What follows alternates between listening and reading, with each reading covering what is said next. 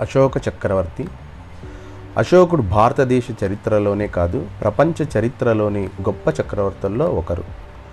అశోకుడు క్రీస్తు పూర్వం మూడు వందల నాలుగో సంవత్సరంలో పాటలీపుత్రం నేటి పాట్నాలో జన్మించాడు. అశోకుని తండ్రి బిందుసారుడు తల్లి సుభద్రాంగి. మౌర్య సామ్రాజ్య స్థాపకుడైన చంద్రగుప్తుడు అశోకుని తాతగారు. క్రీస్తు పూర్వం రెండు వందల డెబ్బై రెండులో అశోకుడు చక్రవర్తిగా పట్టాభిషేకం కొరోనేషన్ చేసుకున్నాడు. ఈ క్రమంలో అశోకుడు తన సోదరులను నూరు మందిని చంపి చండో చండాశోకుడని పిలువబడ్డాడని బౌద్ధ గ్రంథాలైన దీపవంశ మహావంశాల్లో వివరించబడింది. చక్రవర్తి అయిన తర్వాత అశోకుడు భారతదేశమంతటా అనేక రాజ్యాలను జయించి తన రాజ్యంలో కలిపాడు. క్రీస్తు పూర్వం రెండు వందల అరవై ఎనిమిదిలో కళింగ దేశం నేటి ఒరిస్సాపై దండయాత్ర ఇన్వేజన్ జరిపాడు కానీ కళింగ రాజ్య పాలకులు సులభంగా లొంగిపోలేదు.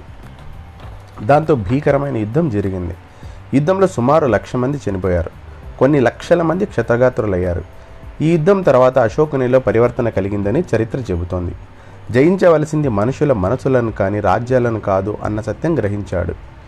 బుద్ధుని బోధనలకు ప్రభావితుడై బౌద్ధ మతం స్వీకరించి బౌద్ధ భిక్షువుగా మారాడు. బౌద్ధ మతాన్ని బోధించడానికి విస్తరించడానికి తన అనుచరులను ఇతర దేశాలకు పంపించాడు. వీరిలో అశోకుని కుమార్తె అయిన సంగమిత్ర కుమారుడైన మహేంద్రలు కూడా సింహళానికి అంటే నేటి శ్రీలంకకు వెళ్ళారు.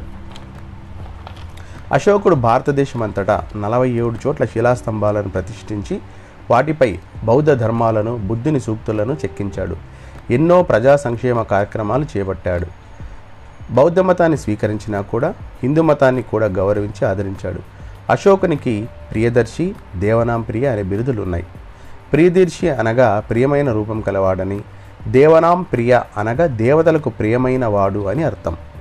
అశోకుడు సార్నాథ్లో ఒక మహాస్తంభాన్ని ప్రతిష్ఠించాడు. దీనిని అశోక్ అశోక స్తూపం అని కూడా అంటారు. ఈ స్తూపం మీద ఉన్న ధర్మచక్రాన్ని భారతదేశ జాతీయ పతాకంలో చిహ్నంగా స్వీకరించారు. అందుకే దీన్ని అశోక చక్రం అని కూడా అంటారు. అశోక స్తూపంలో సత్యమేవ జయతే అని దేవనాగరి లిపిలో రాయబడింది. అశోకుడు క్రీస్తు పూర్వం రెండు వందల ముప్పై రెండులో తన డెబ్భై రెండవ ఏట మరణించాడు.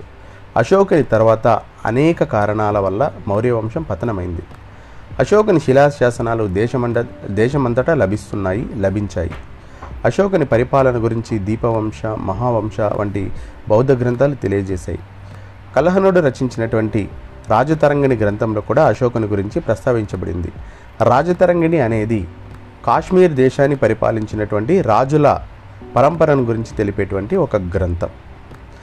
ఈ విధంగా అశోకుడు ప్రపంచ చరిత్రలోని గొప్ప చక్రవర్తులుగా ఒకటిగా నిలిచిపోయాడు.